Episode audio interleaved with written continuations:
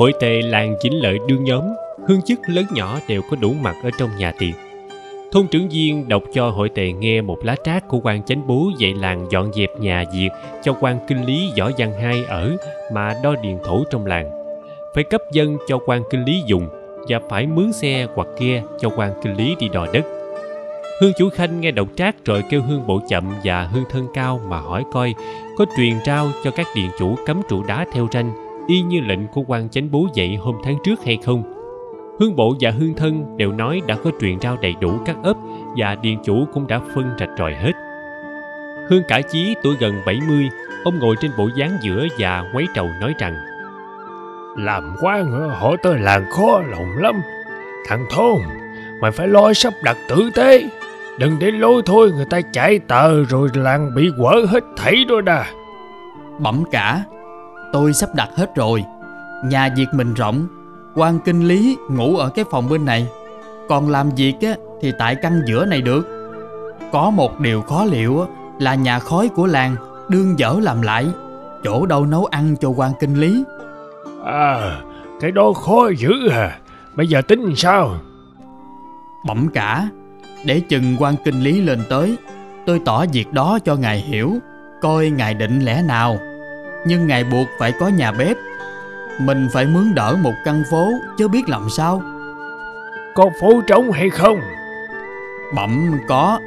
Dãy phố lá của chú nữ ngang nhà việt đây. Tôi thấy còn một căn trống. À, vậy thì được. Mày có nghe bữa nào quan kinh lý lên làng mình hay không vậy? Bẩm không. Mà trác quan lớn gửi lên đã bốn năm bữa rồi. Vậy chẳng nay thì mai quan kinh lý sẽ lên tới chứ không lâu đâu hương chủ khanh xen vô nói. Bữa nào ổng lên tới em phải cho trùm mời hương chức nhóm mừng ổng chứ đừng để lôi thôi ổng hờn. Rồi dạch với quan lớn mà khó cho làng. Hương chủ nói vừa dứt lời bỗng thấy hai cái xe ngựa ngừng ngang trước cửa nhà diệt cái trước có một người ngồi mà thôi người ấy còn trẻ tuổi mặc âu phục tướng mạo đàng hoàng mặt mày sáng trở còn xe sau có hai người bận áo bành tô vàng có chở đồ đạc kềnh càng. Lại có những cây sơn khúc đỏ khúc trắng. Thôn trưởng viên ngó ra và nói chắc quan kinh lý tới. Hương chức nghe nói như vậy thì lao nhau lố nhố. Có người chạy ra đón.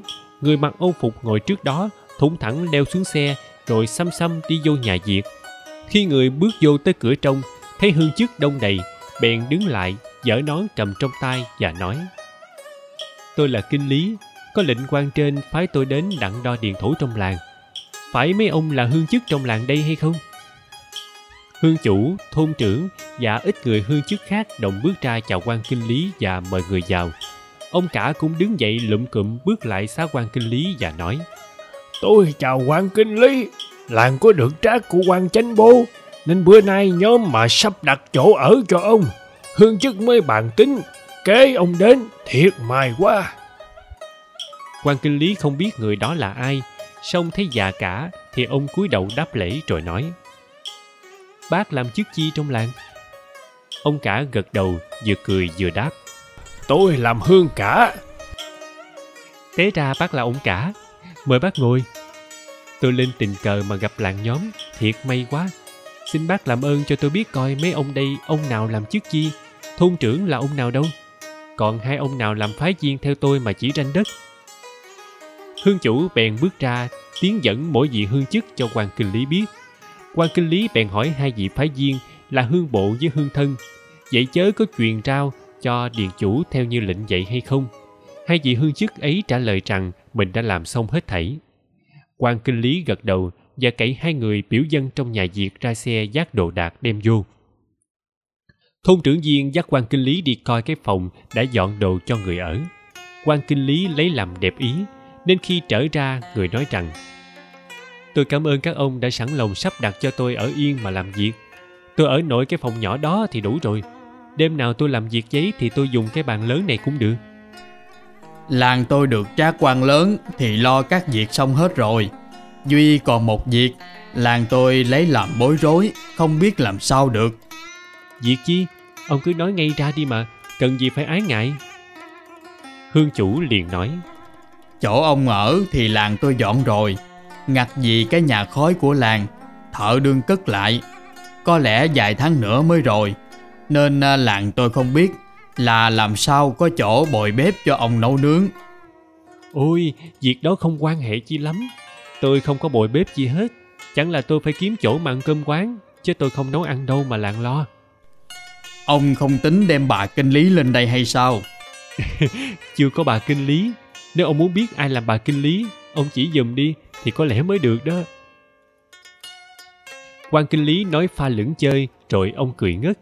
Hương chủ nghe lời nói có duyên, ông cũng tức cười.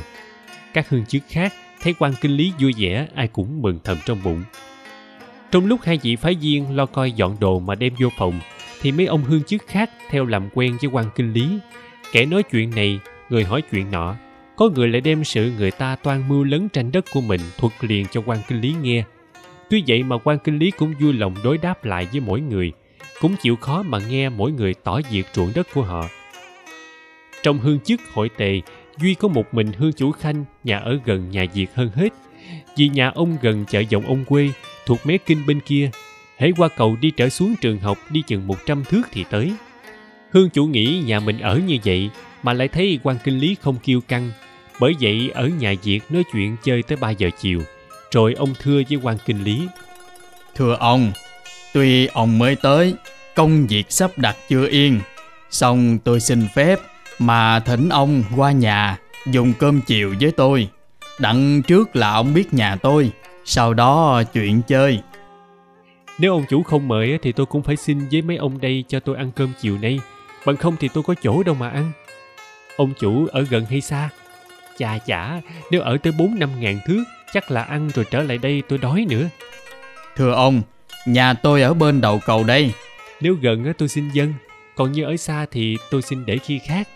Thưa gần tôi ở cách đây chừng vài trăm bước. Được lắm được lắm. Vậy thì ông chủ chờ tôi rửa mặt thay đồ rồi tôi đi với. Tôi đi xe từ dưới gò công lên đây quần áo lắm lem.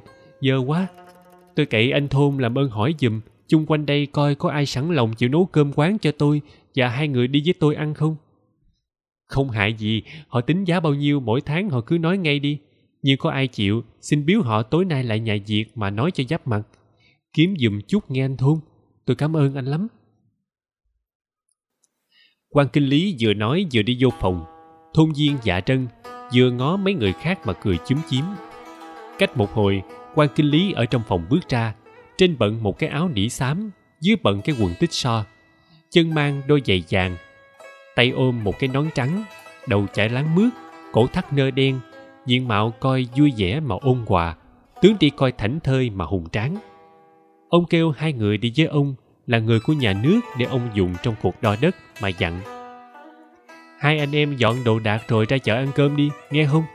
Để tôi qua nhà ông chủ tôi thăm một chút tối tôi về thì sẽ tính việc mướn người nấu cơm cho hai anh em ăn. Ông nói rồi ông dây lại ngó hương chủ mà cười và nói rằng, các việc đều yên hết rồi, bây giờ ông chủ muốn dắt tôi đi chừng nào cũng được hết. Ông chủ khanh lật đật đứng dậy cáo từ hương chức hội về mà dắt quan kinh lý về nhà. Quan kinh lý cúi đầu chào hương chức rất có duyên và nói, để thủng thẳng rồi tôi sẽ đến nhà thăm mấy ông hết thảy có lẽ tôi ở đây tới năm bảy tháng hoặc một năm. Bởi vậy trước hay sau gì, rồi tôi cũng sẽ biết hết nhà mấy ông thôi. Ông nói vừa dứt lời thì xây lưng đi theo hương chủ. Hương chức ngó theo rồi xúm nhau trầm trồ, khen quan kinh lý làm lớn mà không kiêu căng, không sất sượt. Hương chủ khanh dắt quan kinh lý đi ngang qua chợ, đặng có quẹo xuống đầu cầu. Lúc ấy đã gần 4 giờ chiều, nên trong nhà lồng không ai bán vật gì hết chỉ có sắp con nít đánh đáo la hét dàn trần, còn hai bên phố cũng không ai ra vô mua đồ. Chỉ có mấy cô sẩm lai mắt ngó hữu tình, mặt như qua nở, ngồi chơi trước tiệm. Nói nói cười cười, dường như đem nhan sắc mà khoe cùng người qua lại. Quan kinh lý đi ngang, con nít đương giỡn đều nín cười mà ngó. Mấy cô sẩm lai đều liếc mắt mà dòm. Cái ngó kia không quan hệ gì, chứ cái dòm này e hiểm nghèo lắm. Quan kinh lý vừa đi vừa nói chuyện nên tới nhà hương chủ mà không hay. Chừng hương chủ dắt vô cửa ngõ quan kinh lý ngước mặt dòm thấy một tòa nhà rộng lớn, nhưng vì cất theo kiểu xưa nên mái nhà thấp sủng trong nhà tối mò. Cây sân ở trước nhà cũng rộng lớn, nhưng chủ nhà không trồng bông hoa chi hết. Duy phía ngoài có ít cây bưởi mà bị đất chai nên nhành lá sơ trơ. Hai bên có mấy cây ổi xen lộn với mấy cây mãng cầu ta. Ổi thì có trái nhiều, còn mãng cầu thì không nhằm mùa nên không bông trái. Dọc theo mái nhà có sắp chừng một chục chậu kiển cây nào gốc cũng bằng bắp tay nhưng vì nhánh bị uống lá bị tỉa tối ngày nên coi như cây còi không ai dung phân tưới nước. Hương chủ khanh với quan kinh lý bước lên thềm. Thằng bộn là đứa ở của hương chủ. Thấy khách lạ mà y phục đoan trang nó không biết là ai song cũng chấp tay mà xá. Hương chủ hỏi nó rằng Có mợ mày ở nhà hay không? dạ thưa có Vô thưa cho mợ mày hay rằng á, Có quan kinh lý tới thăm, Đi cho mau. Hương chủ mời quan kinh lý ngồi tại bộ ghế giữa phía ngoài cửa. Bộ ghế không trúng kiểu nào hết, nên không biết tên chi mà kêu. Chính giữa có một cái bàn tròn, cốt bằng cẩm lai, mặt bằng cẩm thạch. Chung quanh thành cẩn ốc xà cừ. Dòng theo cái bàn ấy thì để bốn cái ghế tô nê. Ghế tuy tốt, song không phải một điệu với cái bàn. Phía trong bộ ghế ấy thì có lót một bộ dáng gõ thiệt dày, thiệt lớn phía trong nữa dọn ba dòng tủ thờ. Cái tủ giữa cẩn ốc xà cừ. Hai cái tủ hai bên đóng trơn lu, chớ không có cẩn. Nhưng mà cái tủ nào cũng thiệt khéo, và trên mỗi cái tủ đều để một bộ lư cũng thiệt tốt. Hai căn hai bên để mỗi căn một cái bàn dài, đóng bằng cây trắc. Mỗi bàn có chục cái ghế tô nê nhỏ sắp theo. Hai bên trái lại có lót hai bộ dáng gõ dựa cửa sổ. Quan kinh lý ngồi ngó cùng trong nhà thì biết nhà giàu song ông chủ nhà không thạo theo cách đời nay. Hương chủ lăng xăng mở tủ lấy thuốc mời khách hút. Bà chủ từ trong bước ra bước lại chắp tay cúi đầu nói. Dạ, tôi chào quan kinh lý. quan kinh lý liền đứng dậy đáp lễ mà cười. Tôi chào bà chủ tôi mới lên tới. Ông không nói cho bà hay trước mà ông mời tôi qua ăn cơm. Tôi làm khách thình lình chắc là bà không được vui lòng. Vậy tôi xin bà miễn lỗi cho. Bà chủ cười và đáp Quan kinh lý đến nhà tôi, ấy là làm rỡ ràng cho tôi. Tôi mừng lắm. Chứ có lẽ nào tôi không vui lòng. Nếu ông chủ tôi, ông không mời quan kinh lý, thì chắc tôi phiền ổng lắm. tôi mới tới làng có mấy giờ đồng hồ mở bên nhà diệt hương trước tiếp tôi rất tử tế rồi qua đây được nghe mấy lời yêu mến của bà nữa thì tôi lấy làm cảm tình vô cùng Bẩm quan kinh lý, ở làng này hương chức lớn nhỏ đều biết lễ nghĩa lắm. Huống chi quan kinh lý là một viên chức của nhà nước. Quan kinh lý đến làng, có ai mà không dám tử tế. bà nói như vậy tôi xin lỗi mà trả lời nếu hương chức trong làng vì cái chức kinh lý mà tiếp tôi tử tế chắc là tôi không vui Bẩm quan kinh lý, tôi nói ví dụ mà nghe, chứ không phải tôi nói tại quan kinh lý làm lớn nên họ mới tử tế. vậy mới phải chứ nếu thấy chức lớn thì trọng rồi người làm lớn mà tánh tình không ra gì hết mình cũng sợ mà trọng họ nữa hay sao Quan kinh lý nói phải lắm. Mời quan kinh lý ngồi uống nước. Cho phép tôi vô lễ, ra sao dạy bày trẻ sửa soạn dọn cơm cho quan kinh lý dùng. tôi xin bà cứ tự nhiên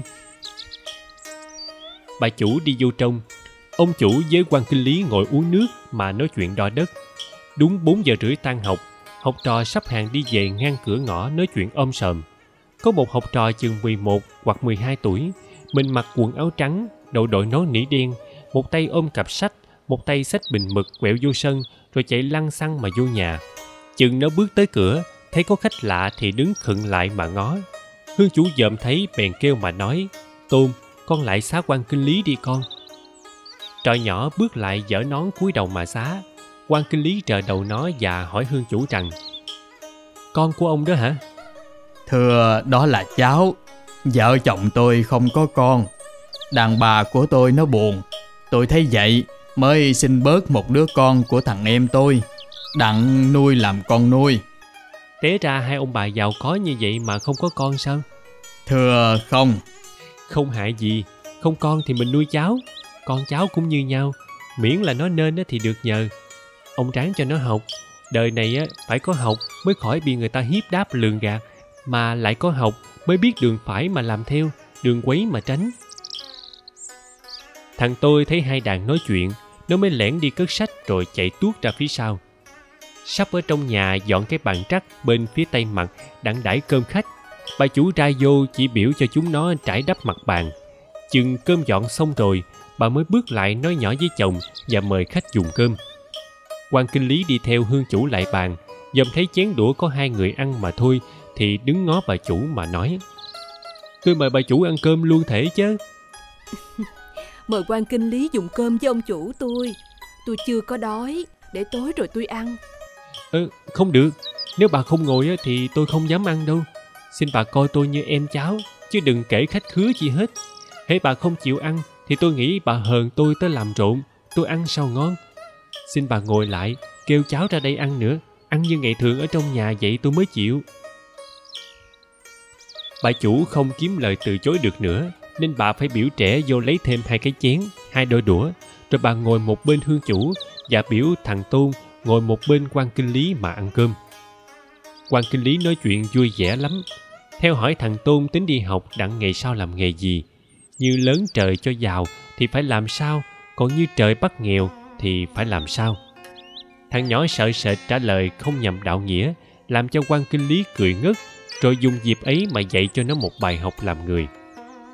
Bà chủ thấy quan kinh lý còn nhỏ tuổi mà bộ tịch vui vẻ nói năng đàng hoàng thì bà cứ tấm tắc khen thầm.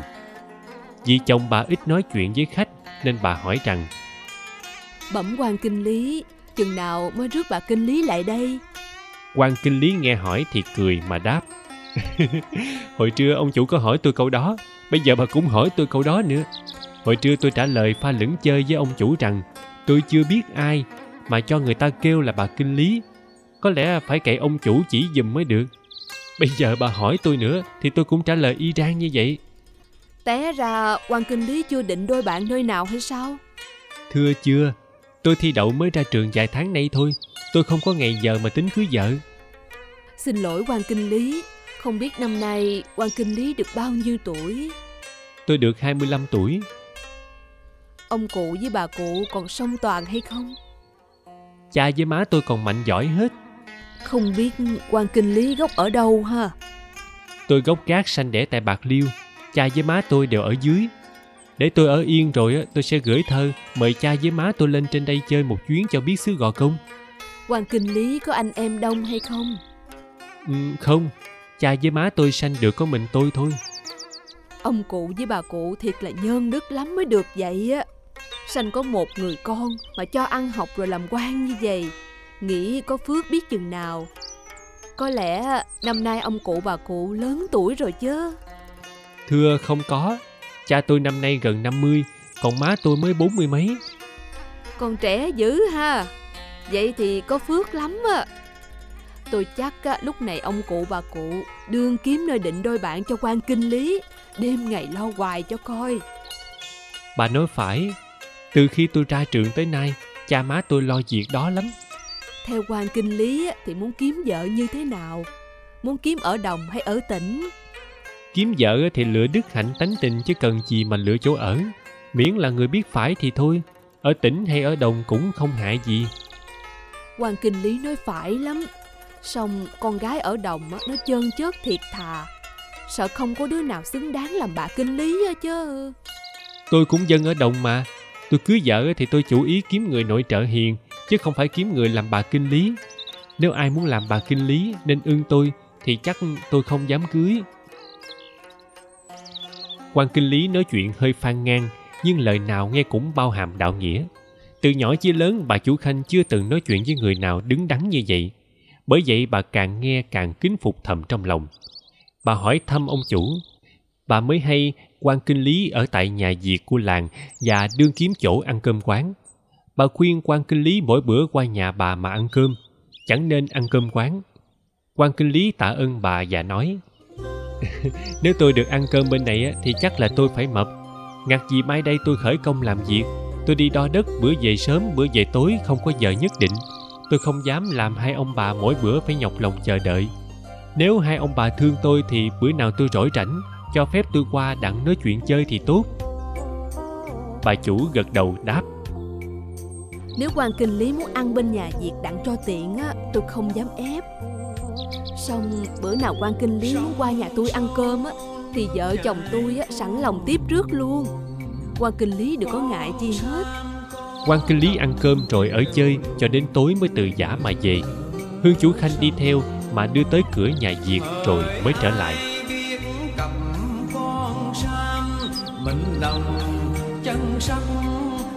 Mắt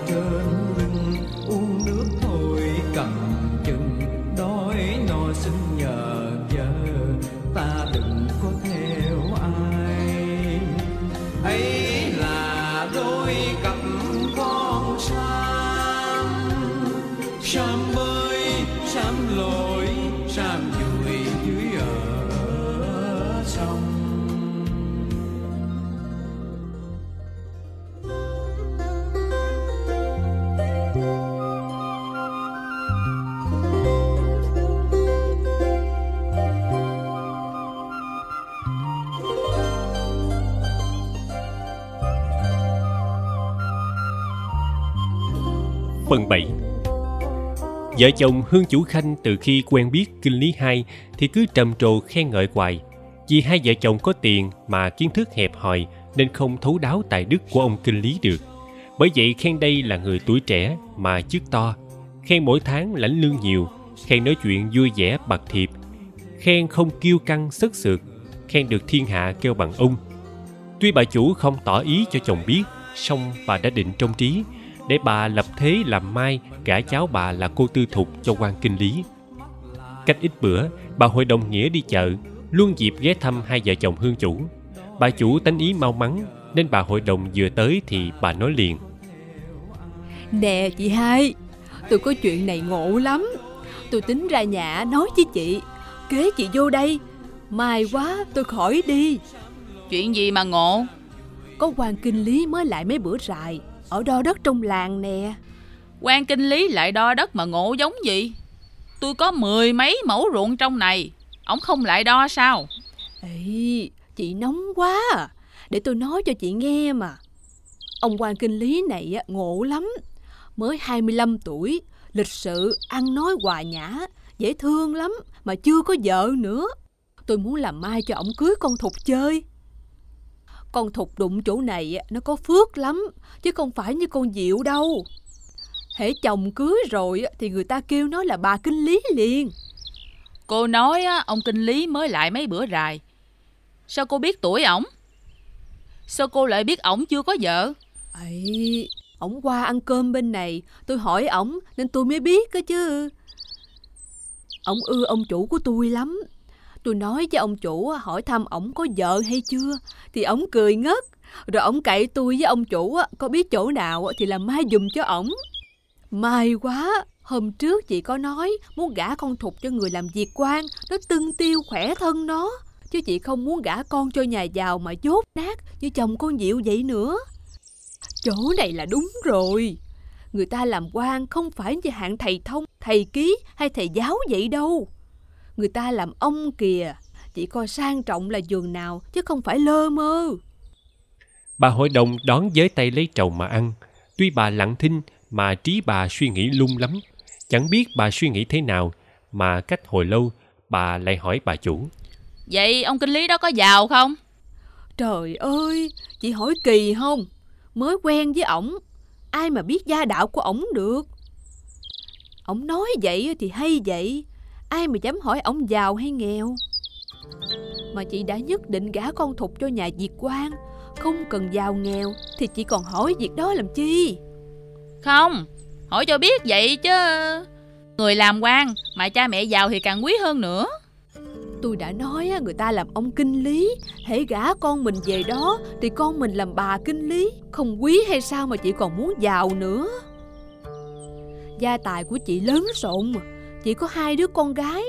Nếu chị muốn cho chồng con thục sang mà lại giàu nữa Thì hễ cưới rồi Chị sớt gia tài cho nó Thì nó giàu chứ gì. Sợ thứ rễ sang á mà nghèo. Nó theo á nó khẽ tiền mình hoài Khổ cho mình chứ. Chị đừng lo Ông kinh lý này á, hẳn hòi lắm Chứ không phải như cái hạng rễ mà chị nói vậy đâu. Ông có nói với ông chủ tôi á Ông ăn lương mỗi tháng đến 120 Đi đo ông lãnh thêm tiền gì đó không biết nữa Mà cộng chung hết thảy 200 lận. Chị nghĩ coi Người ta làm quan ăn lương như vậy Người ta đương thèm bòn của vợ đà. Ổng mới tới Mà ổng cậy cô dưỡng chủ Là mai cho ổng cưới vợ. Cái cách hốc tóc đó làm cho nghi ổng đàn điếm chứ. Không có đâu Ổng nói pha lửng mà ngộ lắm Chứ không phải ổng môi miếng Mà sợ ổng điếm đàn Tức quá à. Tôi nói á, hễ chị thấy mặt ổng Chị nghe ổng nói chuyện thì chị thương liền cho coi.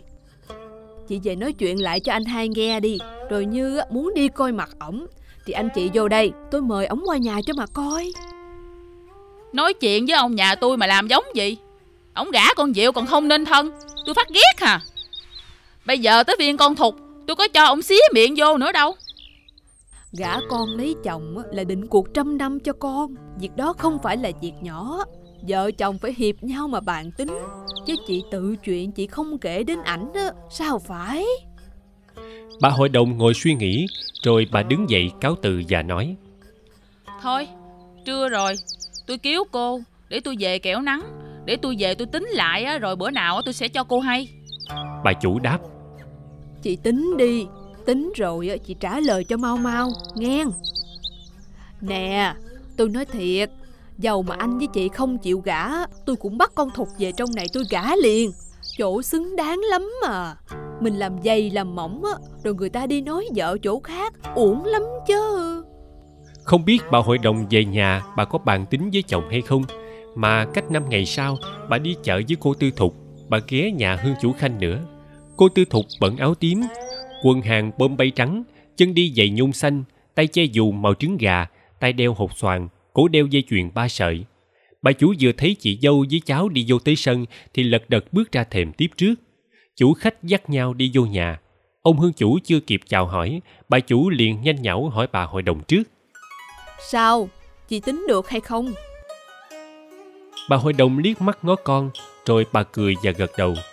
Bà chủ hiểu ý nên hớn hở, lật đật mời chị dâu đi thẳng vào trong. Hai bà ngồi tại bộ dáng bên trong, còn cô tư thục thì cô để cây dù giữa bên đó, rồi cô đi luôn xuống nhà bếp. Vừa mới ngồi yên, bà chủ hỏi. Chị muốn tôi mời ổng qua đây Đặng ổng thấy con thục hay sao Cô gấp quá à. Ai mà cho coi dâu kỳ cục vậy Vậy chứ chị muốn làm sao Tôi về Tôi nói lại với cha bày trẻ Rồi vợ chồng tôi có ý dọ con thục Coi bộ á, con nhỏ nó chịu.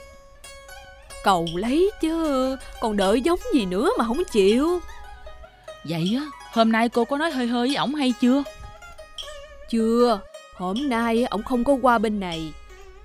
Mà chị chưa trả lời Ai dám nói dội vàng như vậy được.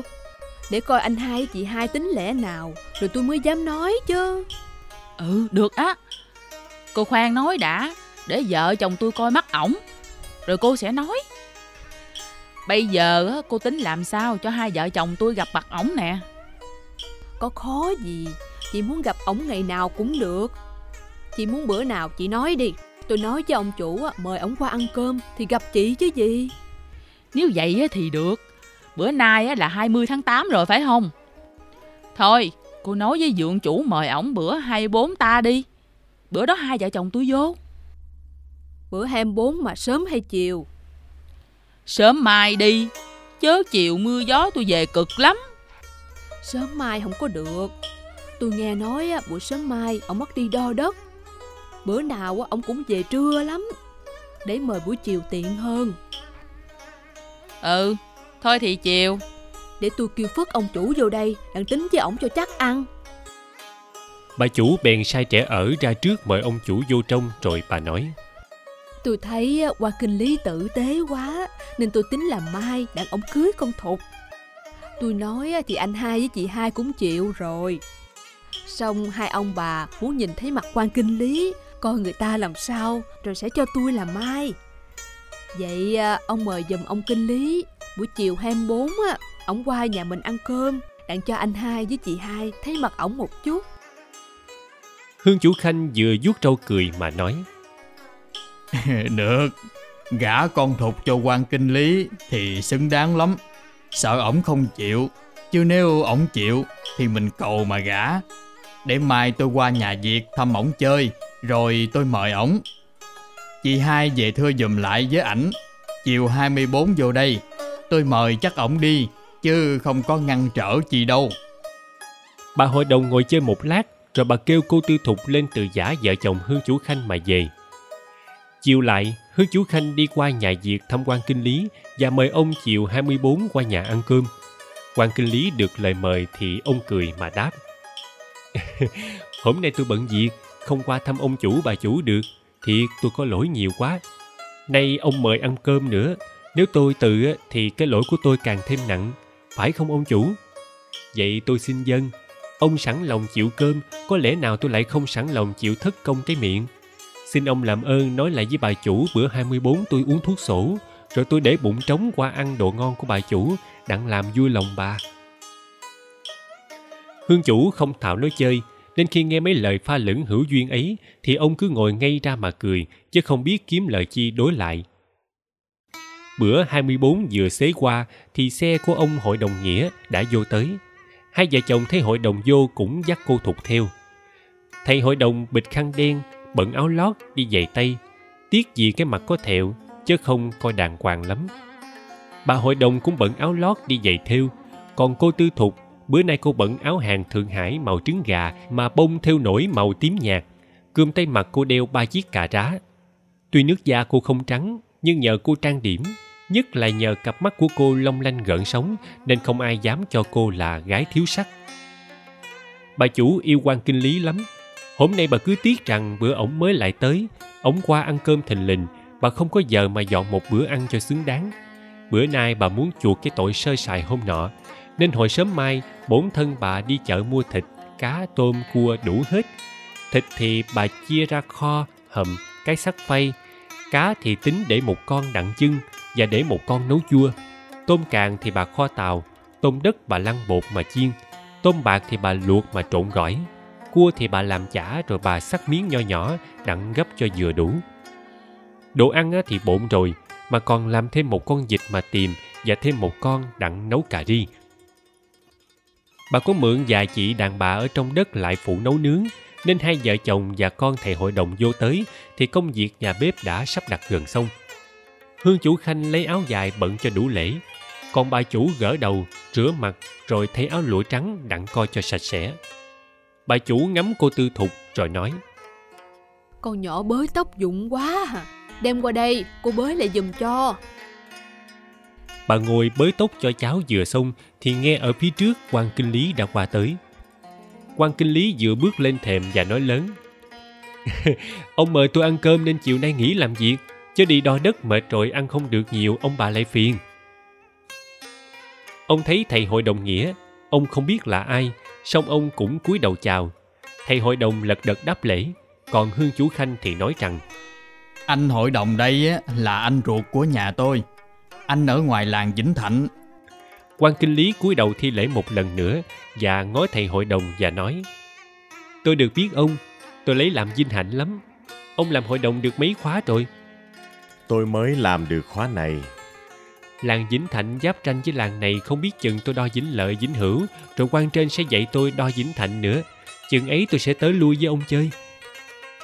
Nhà tôi ở phía ngoài lộ dây thép cách chừng năm sáu ngàn thước.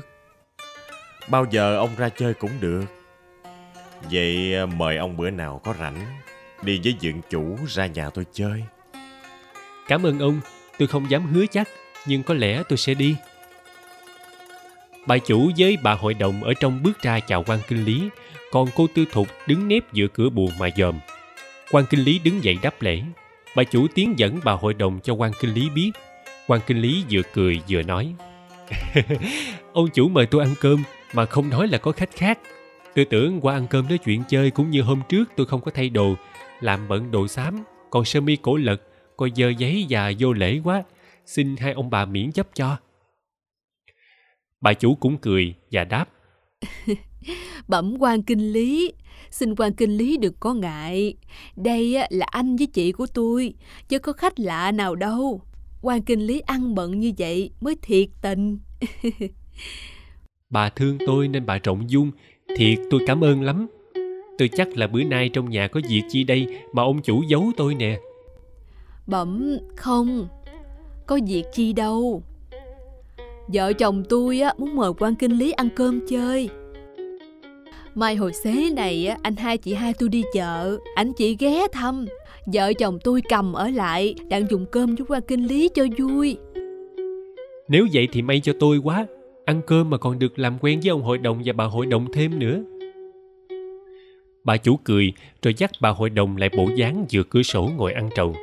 quan kinh lý ngồi tại bộ ghế giữa, nói chuyện với hai ông cười ôm. Hai bà ngồi bên này nói chuyện sầm xì mà bà hội đồng ngó quan kinh lý không nháy mắt. Mấy người ở trong nhà sửa soạn bàn ghế rồi bưng đồ ăn lên mà sắp. Hương chủ để thầy hội đồng nói chuyện với quan kinh lý, còn ông đi mở tủ lấy rượu đem ra cho khách uống khai vị. quan kinh lý thấy rượu thì nói à, tôi xin chịu lỗi, tôi không uống rượu. Hai ông dùng đi, thổi nay tôi không biết uống, tôi uống nước mà thôi. Hương chủ nói, Quan kinh lý, không uống nhiều thì cũng phải uống ít. Phải uống một chút, đặng đói bụng mà dùng cơm chứ. đồ của bà chủ coi nấu, hãy thấy là muốn ăn rồi, có cần gì phải uống rượu mới khai vị được. Bà hội đồng nghe nói như vậy thì ngó bà chủ mà cười, coi bộ đắc ý lắm. Thầy hội đồng lấy một cái ly để ngay trước mặt quan kinh lý, rồi bưng chai nước soda vừa rót vừa nói. Ông không uống rượu. Thôi, ông uống nước được mà. Ông kinh lý bưng ly đưa lên, thấy rót được phân nửa rồi bèn nói. Cảm ơn ông, tôi làm nhọc lòng ông quá. Vậy tôi dâng lời uống một chút, xong tôi nói trước cho ông biết, nếu từ trại sắp lên, mấy cô họ chê tôi có tật rượu trà thì tôi đổ thừa tại ông đó đa. Mấy ông mấy bà nghe nói như vậy thì thấy đều cười ngất. Rượu uống xong rồi thì cơm dọn cũng đã xong. Vợ chồng hương chủ mời khách ngồi bàn. quan kinh lý bước lại, thấy đồ dọn đầy bàn thì ngó bà chủ và nói Cha cha, bữa nay bà muốn cho tôi ăn nứt bụng hay sao? Nên bà cho tôi ăn đồ nhiều dữ vậy nè. Bẩm quan kinh lý Đồ thường chứ có chi đâu Tôi biết rồi, hai ông bà gạt tôi. Trong nhà có việc chi đây? Bẩm không Mời quan kinh lý ngồi năm người ngồi lại quan kinh lý ngồi giữa hai ông cặp hai bên còn phía bên đây hai bà. Quan kinh lý vừa ngồi vừa nói trong nhà còn ai nữa? Xin mời hết ra đây ăn cho vui. Tôi cũng như bà con chứ phải xa lạ chi đâu mà sợ. Bà chủ đáp Bẩm không còn ai nữa. Hồi nãy tôi thấy có ai lấp ló trong nhà nữa mà. Bẩm con cháu tôi Con của anh hai chị hai tôi đây. Mời cổ trang luôn thể Nó mắc cỡ Nó không chịu ngồi. Thôi để nó ăn ở trong với thằng nhỏ tôi đi. Bà con mà mắc cỡ giống gì? Nãy giờ tôi quên trò nhỏ đó nữa chứ. Bà chủ với bà hội đồng đều chúm chím cười. Ăn được vài miếng bà hội đồng bèn nói. Thầy hội đồng của tôi có đứng bộ một sở ruộng trong làng này. Vậy á, quan kinh lý á, có đo tới, xin làm ơn giữ ranh rắp giùm, cho đủ số sào. Bởi vợ chồng tôi ở xa, nên chủ ruộng kế cận á, họ suối tá điền lấn ranh hoài. xin bà đừng có lo với ai thì không được lấn lướt ai hết Bẩm quan kinh lý, không biết à, quan kinh lý gốc gác ở đâu. thưa tôi là người bạc liêu cha mẹ tôi ở làng vĩnh mỹ Tôi nghe nói ở Bạc Liêu ruộng đất tốt, nên họ giàu lắm. thưa giàu là người ta kia chứ tôi không có giàu cha mẹ tôi có ít chục mẫu đất đủ làm ăn mà thôi có ít chục mẫu đất, còn giống gì nữa. Ở đây được vậy thì giàu rồi. thưa ở xứ này ruộng đất hẹp nên ai có ít chục mẫu thì gọi là giàu ở dưới tôi ruộng đất rộng lại có mấy ngàn mẫu đất mới dám khoe là giàu được Bẩm quan kinh lý, ông ở nhà có làm chức gì hay không? ông thân tôi làm làng làm hương sư Tôi nghe cô chủ nói quan kinh lý có một mình, chớ không có anh em chi hết. quan kinh lý làm việc đổi đi xa, chắc ông bà ở nhà buồn lắm.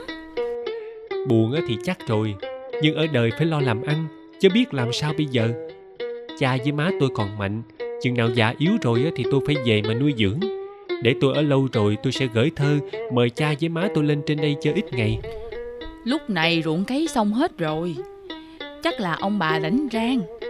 Tôi tưởng quan kinh lý muốn ông bà lên chơi, thì mời trong lúc này có lẽ tiện hơn.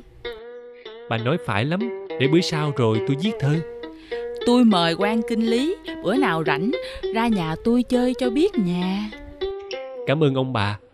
Ông hội đồng, hồi nãy có mời tôi rồi. Tôi không dám từ, mà cũng không dám hứa chắc.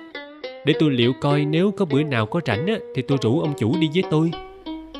Bữa nào á quan kinh lý có đi thì phải cho vợ chồng tôi biết trước được chứ nếu không hẹn trước á vợ chồng tôi đi khỏi thì làm sao Lúc này tôi đi chơi chưa được, xin để thủng thẳng ít bữa rồi sẽ hay. Ăn cơm rồi thì mặt trời đã chen lặng. Hai bà dắt nhau vô trong mà ăn trầu. Bà chủ hỏi chị, Sao? Chị coi được không? được lắm Tôi nói dễ thương lắm mà. Cũng là con nhà giàu có tiền chứ. Ông già có chục mẫu ruộng còn gì nữa? Như vậy cũng khá mà. Bây giờ chị tính sao đây? gả thì gả chứ sao? Thôi, để mai mốt á, tôi nói với ổng coi sao. ổng chưa thấy con thục biết ổng chịu hay không mà nói. Thì tôi nói, rồi như ổng đành á, thì ổng ra nhà, chị sẽ cho coi chứ. ổng coi rồi ổng chê thì mình phải làm sao Giống gì mà chê, tôi liệu được mà. ổng chê mình mắc cỡ lắm chứ. Tôi muốn cô đừng nói gì hết. Tôi với dượng rủ ổng ra nhà chơi. Tôi cho con thục vô rai như thường dọn ăn uống cho ổng thấy chán trường chừng về á cô dọ ý ổng. Chịu thì cô làm mai Phải, chị tính như vậy hay lắm. Thôi, để ít bữa tôi biểu ông chủ mời ổng. Hãy ổng hứa đi bữa nào á, thì tôi cho chị hay trước, đặng chị sắm sửa đồ ăn. phải cho tôi hay trước vài ba bữa đặng tôi dạy con thục cho nó biết cách thức để nó dạy nó mắc cỡ rồi nó co rút đầu cổ mà hư việc hết chị em sắp đặt xong xuôi, bà hội đồng bước ra kêu chồng cáo từ mà về kéo trời tối. Bắt kế xe rồi, vợ chồng thầy hội đồng từ giả quan kinh lý và chủ nhà đặng về. quan kinh lý đưa ra xe, vợ chồng hương chủ cũng đi theo. Ra tới sân, quan kinh lý thấy cô tư thục ngồi trên xe mà dây mặt chỗ khác. Ông chưng hửng, lại ở đằng xa chứ không dám bước tới nữa. Vợ chồng thầy hội đồng mời ổng ra nhà một lần nữa rồi mới lên xe mà đi. quan kinh lý cũng từ giả chủ nhà mà về luôn